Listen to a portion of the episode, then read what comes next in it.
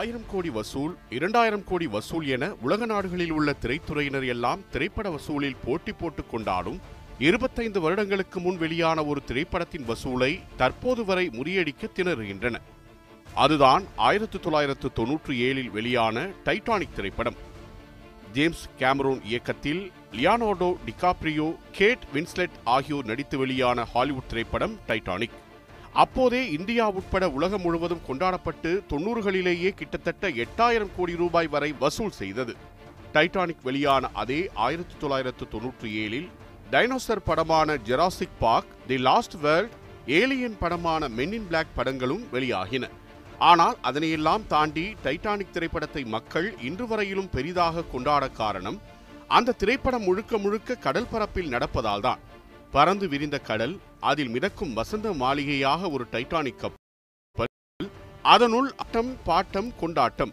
கப்பல் முனையில் கைவிரித்து காதல் செய்யும் காதலர்கள் பனிப்பாறையின் மேல் மோதி மூழ்கும் பதபதக்கும் காட்சிகள் என அதுவரை சினிமா ரசிகர்கள் காணாத கடலையும் அதன் அற்புதத்தையும் அழகாக காட்சிப்படுத்தி இருந்தார் இயக்குனர். கடல் பயணம் என்பது எவ்வளவு அழகானதும் சவாலானதும் என்பதை டைட்டானிக் திரைப்படம் பிரதிபலித்து காட்டியது. மேலும் ஆயிரத்தி தொள்ளாயிரத்து பன்னிரெண்டில் உண்மையான டைட்டானிக் கப்பல் மூழ்கியதை தழுவியே இந்த படம் எடுக்கப்பட்டதால் அதனை பெரிய திரையில் காணும்போது பார்வையாளர்கள் தாங்களும் ஒரு கடல் பயணம் செல்வதாகவே கருதி திரைக்கடலில் மூழ்கினர். அந்த சினிமா உருவாக்கிய தூண்டுதலினால் பின்னாளில் கடலில் பயணம் மேற்கொள்ள தொடங்கியவர்கள் ஏராளம். வாகன நெரிசல் ஹார்ன் சப்தம் கரும்புகை என்ற வாழ்க்கையை நிலத்திலேயே விட்டுவிட்டு அமைதியான கடல் அருமையான காற்று சுகமான நிம்மதி என கடலை கொண்டாடியவர்கள் பலர் உண்டு. அந்த அழகிய நீர்ப்படுகையை ரசித்த பலர் அதில் மறைந்திருந்த ஆபத்தையும் மர்மத்தையும் சந்திக்கத் தொடங்கினர். அதில் பலர் கரைக்கு திரும்பவில்லை என்பதே வரலாறு. பூமிக்கு செங்குத்தாக மேலே சென்றால் ஒரு மயான அமைதி ஒளிரும் நட்சத்திரங்கள் என கண்கொள்ளா காட்சியாகவே இருக்கின்றது. அதே நேரெதிராக செங்குத்தாக கீழ்நோக்கி கடலுக்குள் சென்றாலும் அதே போன்றதொரு அமைதி துளியும் ஒளியில்லாத கரும் இருள் நட்சத்திரங்களாய் வண்ண வண்ண மீன்கள் நட்சத்திர வடிவிலும் மீன்கள் நீல நிற போர்வையை போர்த்தியது போல கடல் நீராலேயே அமைந்ததுதான் இந்த உலகு. இத்தனை லட்சம் லிட்டர் நீரும் இங்கேயே உருவானவை அல்ல. பல்லாயிரக்கணக்கான ஒளியாண்டு தூரம் கடந்து விண்வெளியிலிருந்து வந்தவை. வானில் சுற்றித் திரியும் எரிகற்களில் ஹைட்ரஜன் ஆக்சிஜன் ரசாயனங்களும் கார்பன் டை ஆக்சைடு ரசாயனங்களும் சின்னஞ்சிறு அளவு பனிக்கட்டிகளாக ஒட்டிக்கொண்டிருக்கும் நேரெதிரே வேகமாய் வரும் எரிக்கற்கள் ஒன்றோடு ஒன்று மோத பெருவெடிப்பு ஏற்பட்டு ரசாயனங்கள் பகிரப்பட்டுக் கொண்டன. அந்த பிக் பேங்கில் பல கோள்கள் உருவாகினாலும் ஹெச் என்ற மொத்த ரசாயன நீரும் ஒரே கோளில் தங்கிக் கொண்டது போல ஒரு கோள் உருவானது. கிட்டத்தட்ட எழுபத்தைந்து சதவீதம் நீரினால் மட்டுமே ஆன அந்த கோள்தான் நீங்கள் கால் ஊன்றி இருக்கும் பூமி. இந்த உலகை நீலப்பூச்சால் அலங்கரித்த கடல் பல பெரும் அழிவுகள் ஏற்படவும் காரணமாய் அமைந்தது. விண்வெளியில் இருந்து காணும்போது பூமி முழுவதும் கடலின் நீல நிறத்திலேயே தெரிகிறது. அந்த நீரிலிருந்துதான் முதல் உயிர் உருவாகியது என்றே பல ஆய்வுகள் தெரிவிக்கின்றன. பல கோடி வருடங்களுக்கு முன் நடந்த பிக் பேங் என்ற பெருவெடிப்பினால் உருவான பூமியில் பல மாற்றங்கள் நிகழத் தொடங்கின. இருபத்தைந்து சதவீத நிலத்தில் நடந்த பரிமாண வளர்ச்சியை விடவும் எழுபத்தைந்து சதவீத கடலிலேயே அதிக மாற்றங்கள் நிகழத் தொடங்கின. காரணம் நிலத்தை விடவும் கடலிலே அதிகப்படியான ரசாயனங்களும் கனிம வளங்களும் நிறைந்திருந்ததோடு கடல் நீர் ஓட்டத்தினால் ஒரு இடத்தில் உள்ள ஒரு வகை ரசாயனம் வேறொரு இடத்தில் இருக்கும் மற்றுமொரு ரசாயனத்துடன் மோதி அது புதியதொரு மாற்றத்தை உருவாக்கியதனால்தான். ஆரம்பத்தில் ஒற்றை உயிரணுக்களாக வடிவெடுத்து பின்னர் கடல் பாசியாக செடி கொடிகளாக கடல் பூச்சிகளாக சிறுவகையான மீன்களாக பின் எலும்புகள் கொண்ட பெரும் மீன்களாக வளர்ந்தன. அந்த மீன்களின் நீச்சல் இறக்கைகள் கால்களாய் பரிமாண வளர்ச்சி பெற்று அதுவே கடலிலிருந்து நிலத்திற்கு ஊர்ந்து வந்து ஊர்வனவாக மாறி அதுவே பின்னாளில் பாலூட்டிகளாகவும் உருவெடுத்தன. அந்த பாலூட்டிகளில் ஒரு வகையான குரங்குகளில் இருந்தே மனிதன் வந்தான் என்பதே டார்வின் மில்லர் போன்ற அறிவியல் அறிஞர்கள் இந்த உலகிற்கு உறக்கச் சொன்ன உண்மை. அதாவது இன்று மண்ணுலகை ஆட்டிப்படைக்கும் மனிதன் தோன்ற காரணமாய் இருந்தது பறந்து விரிந்த பார்க்கடல்தான். இன்றும் பல்லாயிரக்கணக்கான உயிர்களை சுமந்து கொண்டுதான் இருக்கிறது இந்த ஆழிக்கடல். வேர்ல்ட் ரிஜிஸ்டர் ஆஃப் மெரைன் ஸ்பெசைஸின் அறிக்கையின்படி பூமியில் வாழும் மொத்த உயிரினங்களில் ஆறு சதவீதம் மட்டுமே நிலத்தில் வாழ்கின்றன என்றும் மீதமுள்ள தொன்னூற்று நான்கு சதவீத உயிரினங்கள் கடலில்தான் உயிர் வாழ்கின்றன என்றும் தெரிவிக்கிறது. ஆனால் இவை குறைவான அளவே. காரணம் முப்பத்தாறு புள்ளி ஒரு கோடி சதுர கிலோமீட்டர் உள்ள மொத்த கடல் பரப்பில் வெறும் ஐந்து சதவீதத்திற்கும் குறைவான கடல் பரப்பை மட்டுமே மனிதர்கள் இதுவரை ஆய்வு செய்திருக்கின்றனர் என்பதால்தான் அந்த ஐந்து சதவீதத்திலேயே கிட்டத்தட்ட இரண்டு லட்சத்து நாற்பதாயிரத்துக்கும் மேற்பட்ட கடல்வாழ் உயிரினங்கள் கண்டுபிடிக்கப்பட்டுள்ளன. ஆய்வு செய்யப்படாத தொன்னூற்றைந்து சதவீத ஆழ்கடல் பகுதியில் இரண்டு கோடிக்கும் மேற்பட்ட உயிரின வகைகள் இருக்கலாம் என்று அமெரிக்காவின் நேஷனல் ஓசன் சர்வீஸ் தெரிவிக்கின்றது. இத்தகைய பிரம்மாண்ட பெருங்கடலின் சராசரி ஆழம் பதிமூன்றாயிரத்து இருநூறு அடியாக இருக்கிறது. அதாவது கிட்டத்தட்ட நான்கு கிலோமீட்டர்கள் தூரம். ஆனால் கடலின் ஆழம் அதோடு முடிந்துவிடவில்லை. உலகிலேயே கடலின் ஆழமான பகுதியான மரியானா அகழி ஆஸ்திரேலியாவின் வடக்கே ஹவாய் மற்றும் பிலிப்பைன்ஸுக்கு இடையில் குவாம் என்ற சிறிய தீவின் அருகேதான் அமைந்திருக்கிறது. அந்த அகழியின் உள்ளே சேலஞ்சர் டீப் எனப்படும் பள்ளத்தாக்கு பகுதிதான் உலகிலேயே மிக ஆழமான கடல் பகுதியாக கண்டுபிடிக்கப்பட்டுள்ளது. இது மேற்பரப்பிலிருந்து சுமார் பதினோரு கிலோமீட்டர் ஆழமாகும். அதாவது எவரெஸ்ட் மலையை அந்த பள்ளத்தாக்கில் தலைகீழாக கவிழ்த்தாலும் அதையும் தாண்டி இரண்டு கிலோமீட்டர்கள் அந்த பள்ளத்தாக்கு நீளும் அளவு ஆழம். அந்த அகழி உருவாகி பல நூறு வருடங்கள் ஆனாலும் ஆயிரத்தி தொள்ளாயிரத்து அறுபதாம் ஆண்டில்தான் அமெரிக்க கடற்படை லெப்டினன்ட் டான் வால்ஷ் மற்றும் சுவிஸ் பொறியாளர் ஜாக் பிகாட் என்ற இரண்டு ஆய்வாளர்கள் பதினோரு கிலோமீட்டர்கள் மரியானா அகழியின் அடிப்பகுதியை தொட்ட முதல் நபர்கள் என்ற வரலாற்றை படைத்தனர். ஆனால் அது அவ்வளவு சுலபம் அல்ல. கடலுக்குள் சில நூறு மீட்டர்கள் சென்றாலே ஒளி மங்கி இருள் சூழ ஆரம்பித்துவிடும். காரணம் ஒளியால் கடலின் ஆழம் வரை பயணம் செய்ய முடியாது என்பதனால் அதையும் தாண்டி சில கிலோமீட்டர் ஆழம் சென்றால் பெரும் பாறாங்கல்லை நம் மீது வைப்பது போல பெரும் அழுத்தம் ஏற்படும். சில கிலோமீட்டர்களுக்கே இப்படி என்றால் சேலஞ்சர் டீப் என்ற பதினோரு கிலோமீட்டர் பள்ளத்தாக்கில் உள்ள இருளும் அது தரும் அழுத்தத்தையும் நினைத்து கூட பார்க்க முடியாது. அத்தகைய அசாதாரணமான சூழலிலும் உயிர்கள் உருவாகியுள்ளன என்பதே இயற்கையின் அழகு. அந்த ஆழமான பகுதியில் ஸ்னெயில் ஃபிஷ் ஆந்த்ரோபார்ஸ் போன்ற சில சின்ன உயிர்களும் உயிர் வாழுகின்றன. பொதுவாக அது போன்ற ஆழமான பகுதியில் வாழும் சில மீன்கள் இயற்கையாகவே தங்களது உடலில் வெளிச்சத்தை உருவாக்கிக் கொள்ளும் சக்தி படைத்தவை. அவை இருளில் மிளிரும் அந்த வெளிச்சம் அழகாக இருக்கிறதே என சிறிய மீன்கள் அதனை நோக்கிச் சென்றால் இரையாகிவிடும். கடலின் ஆழம் இருள் சூழ்ந்திருக்க கடலின் மேற்பரப்பில் அழகிய நீலப்போர்வையை விரித்தது போலவே காட்சியளிக்கிறது. ஆனால் கடல் ஏன் நீல நிறத்தில் மட்டுமே காட்சியளிக்கிறது? சூரிய ஒளியிலிருந்து வரும் அனைத்து வண்ணங்களில் சிவப்பு மற்றும் ஆரஞ்சு அலை நீளங்கள் கடலின் மேற்பரப்பால் உறிஞ்சப்படுவதால் அதன் நீல அலை நீளங்கள் மட்டும் ஆழமாக ஊடுருவி பிரதிபலித்து நீல நிறத்திற்கு வழிவகுப்பதன் விளைவாக கடல் நீல நிறத்தில் தெரிகிறது. அதேபோல வானிலிருந்து நிலப்பகுதியில் வீழும் மழை பாறைகளை பிளந்து அதில் இருக்கும் உப்பு மற்றும் கனிமங்களோடு ஆராய் கடலில் கலக்கின்றன. கடல் நீர் ஆவியாகும் போது நீருடன் கலந்திருக்கும் உப்புகளை கடலிலேயே விட்டுவிடுவதால் கடல் நீர் உப்பாய் இருக்கின்றன நிலத்தில் ஆறுகளும் குளங்களும் உருவாகுவது போல கடலுக்கு அடியிலும் ஆறுகள் குளங்கள் உருவாக இந்த கடல் உப்புக்களே காரணமாய் அமைகின்றன. பல நூறு ஆண்டுகளுக்கு முன்னர் கடலோரம் வாழ்ந்த மனிதர்கள் கடல் குறித்த இது போன்ற பல ஆய்வுகளை மேற்கொண்டனர். கடல் மீன்களை கொன்று தின்று கொண்டிருந்த அதே நேரம் அந்த மீன்கள் இத்தனை பெரும் கடலில் எவ்வாறு நீந்தி உயிர் வாழ்கின்றன என்ற கேள்வியும் மனிதருக்கு எழுந்தது. அப்படியாக மீனை உதாரணமாக வைத்து உருவாக்கப்பட்டதுதான் நீர்நிலைகளில் சவாரி செய்ய உதவும் படகுகளும் துடுப்புகளும். ஓரிரு நபர்கள் மட்டுமே பயணித்து வந்த படகுகள் பின்னாளில் கடலை ஆக்கிரமிக்க நூற்றுக்கணக்கானோர் பயணிக்கும் ராட்சத கப்பல்களாக உருவெடுத்தன. சக்கரத்தின் கண்டுபிடிப்பால் நிலப்பரப்பு அளக்கப்பட்டதைப் போல கப்பல் எனும் கண்டுபிடிப்பால் ஆழ்கடல் ஆராய்ச்சி தொடங்கியது. செப்டம்பர் ஆயிரத்து ஐநூற்று பத்தொன்பதில் ஸ்பெயின் நாட்டைச் சேர்ந்த மெகலன் என்ற ஆராய்ச்சியாளர் தனது மாலுமிகள் கொண்ட ஐந்து கப்பல்களுடன் ஸ்பெயினிலிருந்து புறப்பட்டார். ஆனால் அவர்கள் புறப்பட்ட மூன்று ஆண்டுகளுக்கு பிறகு அந்த ஐந்து கப்பல்களில் விக்டோரியா என்ற ஒரே ஒரு கப்பல் மட்டுமே கரை திரும்பியது. கடல் என்பது அழகானது என்று மட்டுமே ரசித்தவர்களுக்கு அது எவ்வளவு ஆபத்தானது எவ்வளவு ஆக்ரோஷமானது எவ்வளவு ஆழமானது என்பதெல்லாம் அன்று முதலே தெரிய தொடங்கியது. பல நாடுகளில் இருந்தும் ஆராய்ச்சியாளர்கள் தங்களது கப்பல்களை எடுத்துக்கொண்டு பல சமுத்திரங்களையும் அளக்கத் தொடங்கினர். ஒவ்வொரு கப்பலுக்கும் ஒவ்வொரு இலக்கு இருந்தது. அதில் மேற்கத்திய நாடுகளுக்கு இந்தியாவை கண்டுபிடிப்பதே ஒற்றை குறிக்கோளாயிருந்தது. அவர்களுக்கு சமையலுக்கும் மருத்துவத்திற்கும் மிளகு மஞ்சள் போன்ற மசாலாக்கள் அதிகம் தேவைப்பட்டதால் அவை அதிகம் கிடைக்கும் இந்தியாவை நோக்கி பயணத்தை தொடங்கின. அதில் முக்கியமான இருவர் மேற்கத்தியர்களான கொலம்பஸும் வாஸ்கோடா காமாவும் தான். இந்தியா என நினைத்து கொலம்பஸ் அமெரிக்காவை கண்டுபிடித்ததும் உண்மையான இந்தியாவிற்கு வாஸ்கோடா காமா வந்தடைந்ததும் கடல் வழியேதான். ஆயிரத்து நானூற்று தொன்னூற்றி எட்டு மே இருபதாம் தேதி வாஸ்கோடா காமா சாவோ கேப்ரியல் என்ற கப்பலின் மூலம் இந்தியாவில் உள்ள கோழிக்கோடை வந்தடைந்தார்.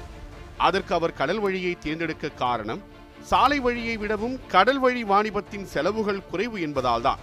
இன்று விமானங்களின் மூலம் வணிகம் நடந்தாலும் பெரும் கார்ப்பரேட் நிறுவனங்கள் தங்களது செலவை குறைக்க கடல் வழி வாணிபத்தையே நாடுகின்றன என்பது வாஸ்கோடா காமா இந்தியாவை தொட்ட நூறு வருடங்களுக்கு பின் அதே கடலின் வழியே ஆயிரத்தி அறுநூற்றி எட்டில் இந்தியாவின் சூரத் துறைமுகத்திற்கு ஹெக்டர் என்ற ஒரு கப்பல் வந்தடைந்தது. அந்த கப்பலில் இருந்து இறங்கி இந்திய மண்ணில் காலடி எடுத்து வைத்த கிழக்கிந்திய கம்பெனி என்ற பிரிட்டிஷ் நிறுவனம் பின்னர் நாட்டையே ஆக்கிரமித்தது. முன்னூற்றி ஐம்பது வருடங்கள் இந்தியாவை ஆண்டது என்பதே வரலாறு. கடல் கடந்து வெவ்வேறு நாடுகளை ஆக்கிரமிப்பவர்கள் அந்த கடலையே ஆட்சி செய்தவர்களாக தங்களை நிறுவிக்கொள்கின்றனர். மனிதன் உருவாக காரணமான கடலையே மனிதர் ஆட்டிப்படைத்ததாக பெருமை பேசிக் கொண்டனர். இப்படியாக நிலத்தில் நடந்த போர்களும் போராட்டங்களும் கடலை நோக்கி நகரத் தொடங்கின. ஒருபுறம் நிலத்தின் மீது ஆசை கொண்ட ஆட்சியாளர்கள் கடலையும் கூறு போட நினைத்தனர். மறுபுறம் பெரும் ஊர் கொள்ளையில் ஈடுபட்டு வந்த குழுக்கள் கடற்கொள்ளையர்களாய் உருமாறி கடலை ஆக்கிரமிக்க நினைத்தனர். ஆனால் நிலத்தில் ஆக்கிரமிப்பு செய்வது போல கடலை ஆளுவது என்பது நடக்காத ஒன்று. காரணம் எத்தனை முறை கடலை மனிதன் ஆள நினைத்தாலும் இறுதியில் மனிதருக்கும் கடலுக்கும் இடையேயான போரில் கடலே ஜெயிக்கிறது. மனித உயிர் தோன்ற காரணமாயிருந்த கடலே பல மனித உயிர்களையும் குடிக்கத் தொடங்கியது. நீல நிற கடலில் சிவப்பு நிற ரத்தம் படியத் தொடங்கியது. தமிழ்நாட்டிற்கும் கடலுக்கும் எப்போதும் ஒரு தொடர்பு உண்டு. தமிழ்நாடு உட்பட இந்தியாவின் தென்பகுதி கடலால் சூழப்பட்டதுதான் சேர சோழ பாண்டிய மன்னர் காலம் முதற்கொண்டு தற்போது வரையில் கடலிலும் கடல் வழியாகவும் பல போர்கள் நிகழ்ந்து வருகின்றன. கிபி ஆயிரமாம் ஆண்டு காலம் வாழ்ந்த சோழ பேரரசின் முதலாம் ராஜராஜனுக்கு பூம்புகார் தலைவன் கங்கை கொண்டான் என்று அழைக்கப்பட்டதோடு கடாரம் கொண்டான் என்ற பெயரும் உண்டு. அதற்கு காரணம் அம்மன்னர் வசம் இருந்த பெரும் கடற்படைதான். தமிழரின் அத்தகைய பெரும் கடற்படைகள் எல்லாம் வல்லரசுகள் என்று கூறிக்கொள்ளும் மேற்கத்திய நாடுகளிடம் கூட இல்லாத காலகட்டம் அது. அந்த கடற்படைகளின் உதவியோடு கர்நாடக பகுதியில் இருந்த ரெட்டப்பாடி வனவாசி கொல்லிப்பாக்கை மானிய கடகம் போன்றவற்றின் மீது படையெடுத்து வெற்றி கண்டதோடு இலங்கை மீது படையெடுத்து ஐந்தாம் மகிந்தன் என்ற மன்னரையும் தோற்கடித்து வெற்றி கொண்டனர். ராஜேந்திர சோழனின் கடல் கடந்து சென்ற கடார படையெடுப்பு ஆயிரத்தி இருபத்தாறாம் ஆண்டுதான் தொடங்கியது. அப்போதெல்லாம் நாகப்பட்டினம் துறைமுகம்தான் முதன்மை கடற்கரை துறைமுகமாக விளங்கியது. அதே நேரம் காவிரி பூம்பட்டினம் துறைமுகமும் முக்கிய துறைமுகமாக செயல்பட்டிருக்கலாம் என்று தெரிகிறது.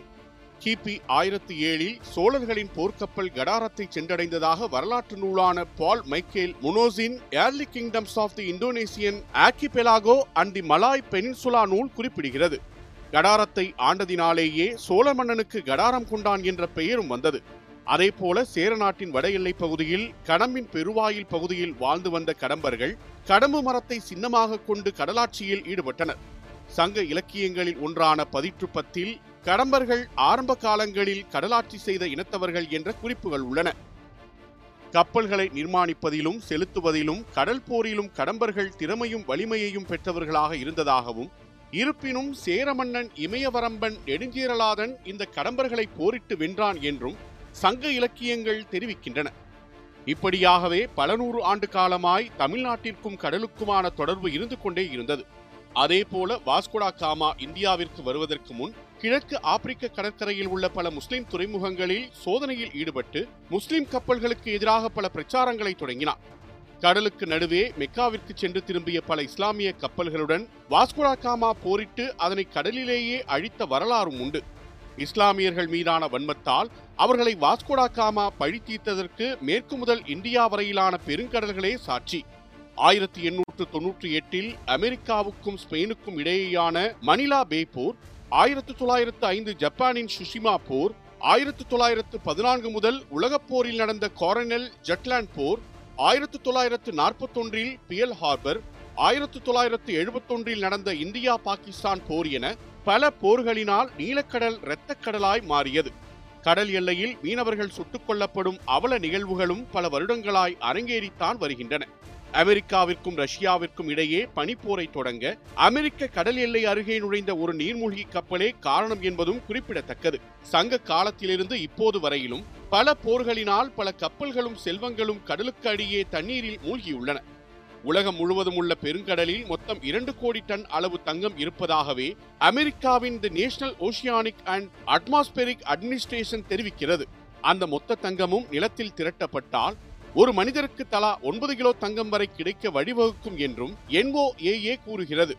அப்படி நடந்தால் தங்கத்தின் மதிப்பு நீர்த்து போகும் என்பது வேறு கதை. இது மட்டுமின்றி பல்லாயிரக்கணக்கான கப்பல்களும் செல்வங்களும் இன்னமும் கடலுக்கு அடியிலேயே ஆதரவின்றி கிடப்பதாக கூறப்படுகிறது. ஆழ்கடல் செல்வங்களை ஆராய தேடி செல்வோருக்கு கப்பல்கள் நகைகளோடு வீடுகள் நிறைந்த பெரும் நகரங்களை கிடைத்தாலும் ஆச்சரியமில்லை. காரணம் ஆயிரம் வருடங்களுக்கு முன் இருந்த நிலப்பரப்பில் பல நகரங்கள் கடலில் மூழ்கி காணாமல் போயுள்ளன என்பதால்தான். ஜமைக்காவின் போர்ட் ராயல் சைனாவின் லயன் சிட்டி அர்ஜென்டினாவின் வில்லா எபெக்குயின் என பல நகரங்கள் கடலில் மூழ்கி அழிந்துள்ளதாக நீருக்கு அடியே கண்டுபிடிக்கப்பட்டது. இந்தியாவையும் இலங்கையையும் இணைத்த லெமுரியா கண்டம் எனப்படும் குமரிக்கண்டம் பல நூறு ஆண்டுகளுக்கு முன் கடலில் மூழ்கியதாகவும் அதில்தான் முதல் ஆதித்தமிழர்கள் வாழ்ந்ததாகவும் பல ஆய்வுகள் தெரிவித்தன. பல வருடங்களுக்கு முன் கடலில் மூழ்கியவை ஒரு பக்கம் இருக்க இன்றும் பல கப்பல்களையும் விமானங்களையும் மூழ்கடித்து விழுங்கிக் கொண்டிருக்கும் மர்ம தேசமும் கடலின் ஒரு பகுதியில் உண்டு. அதுதான் எவரும் பயணிக்க அஞ்சி நடுங்கும் பெர்முடா முக்கோணம். எழுபது ஆண்டுகளுக்கு முன்பு பெர்முடா முக்கோணம் பகுதிக்கு சென்ற ஒரு கப்பல் தடயமே இன்றி காணாமல் போனது. அதோடு அந்த பகுதியை கடந்த ஒரு விமானமும் மறைந்து விட்டதாக செய்திகள் வெளியாகின. இது பெரும் பரபரப்பை ஏற்படுத்தி கொண்டிருக்கும் போதே தொடர்ச்சியாக அந்த பகுதியில் செல்லும் பல கப்பல்களும் விமானங்களும் மாயமாக மறைவது தொடர்ந்து நிகழ்ந்து வந்தது. இதற்கு பல காரணங்களும் கூறப்பட்டன. பெர்முடா முக்கோணத்தில் ஏலியன்களும் ராட்சத மிருகங்களும் இருக்கின்றன என்றும் அதுவே கப்பல்களும் விமானங்களும் காணாமல் போக காரணம் என பல கதைகள் கூறப்பட்டன. ஆனால் என்ன காரணம் என கண்டுபிடிக்க முடியாமல் ஆய்வாளர்களே குழம்பியிருக்க பெர்முடா முக்கோணத்தின் மர்மம் இன்றும் மர்மமாகவே உள்ளது. கண்ணில் தென்பட்ட கடற்பகுதிகளிலேயே இத்தனை மர்மங்கள் என்றால் கண்ணில் படாத இன்னும் ஆராயப்படாத கடற்பகுதிகளில் அதைவிட எத்தனை ஆயிரம் மர்மங்கள் ஒளிந்திருக்கும் என்று வியக்கின்றனர் ஆராய்ச்சியாளர்கள். கடல் நீர் தனக்குள் இழுத்த உயிர்கள் இப்படி என்றால் கடல் கொந்தளித்து வெளியே எழுந்தால் அது மேலும் பல லட்சம் உயிர்களை கொன்று குவிக்கிறது. அதற்கு ஆழிப்பேரலை சுனாமி பேரலைகள் என பல பெயர்கள் உண்டு. இரண்டாயிரத்து நான்காம் ஆண்டு ஏற்பட்ட சுனாமியை நம்மில் யாராலும் மறந்திருக்க முடியாது. நடு இரவில் ஏற்பட்ட பெருங்கடலின் கோரத்தாண்டவத்தால் இந்தோனேசியா முதல் இந்தியா வரையிலும் லட்சக்கணக்கான உயிர்கள் காவு வாங்கப்பட்டது. அதற்கும் பல வருடங்களுக்கு முன் தனுஷ்கோடியில் ஏற்பட்ட சுனாமி ஒரு ஊரையே கடலுக்குள் இழுத்துச் சென்றதையும் நம்மால் மறக்க முடியாது.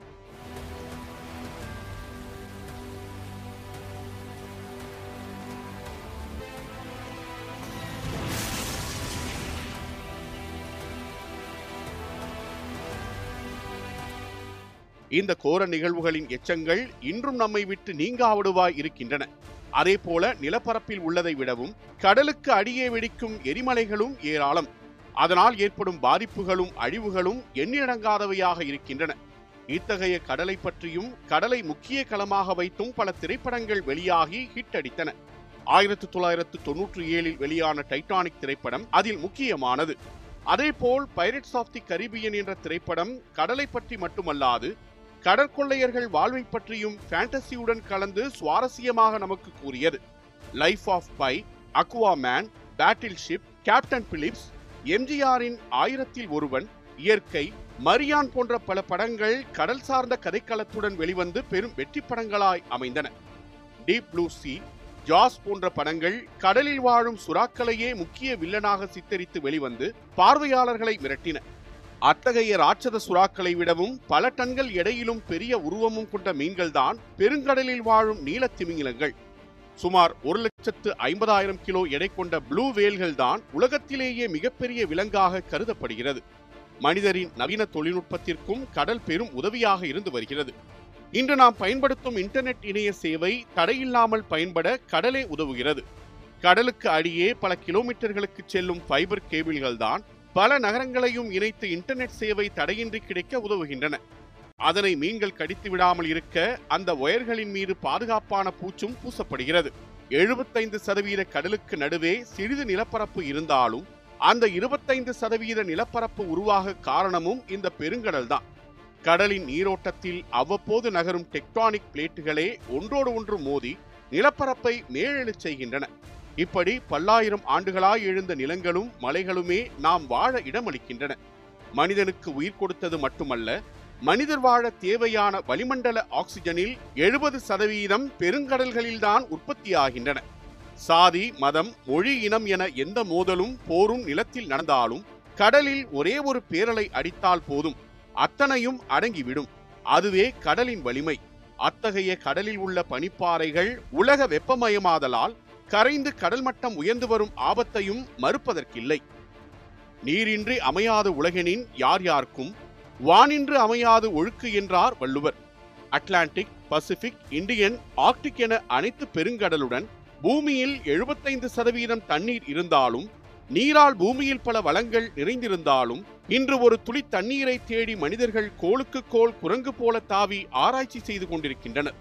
வேற்று கிரகத்தில் நீர் தேடி அலையும் வேளையில் உயிர் கொடுத்த கடலில் பிளாஸ்டிக் குப்பைகள் அணுக்கழிவுகள் எண்ணெய் கழிவுகள் என அனைத்தும் டன் கணக்கில் கொட்டப்பட்டு அதனால் கடல் மாசு ஏற்படுவதும் கடல் உயிரினங்கள் இறந்து கரை ஒதுங்குவதையும் எத்தனை மனிதர் அறிவாரோ?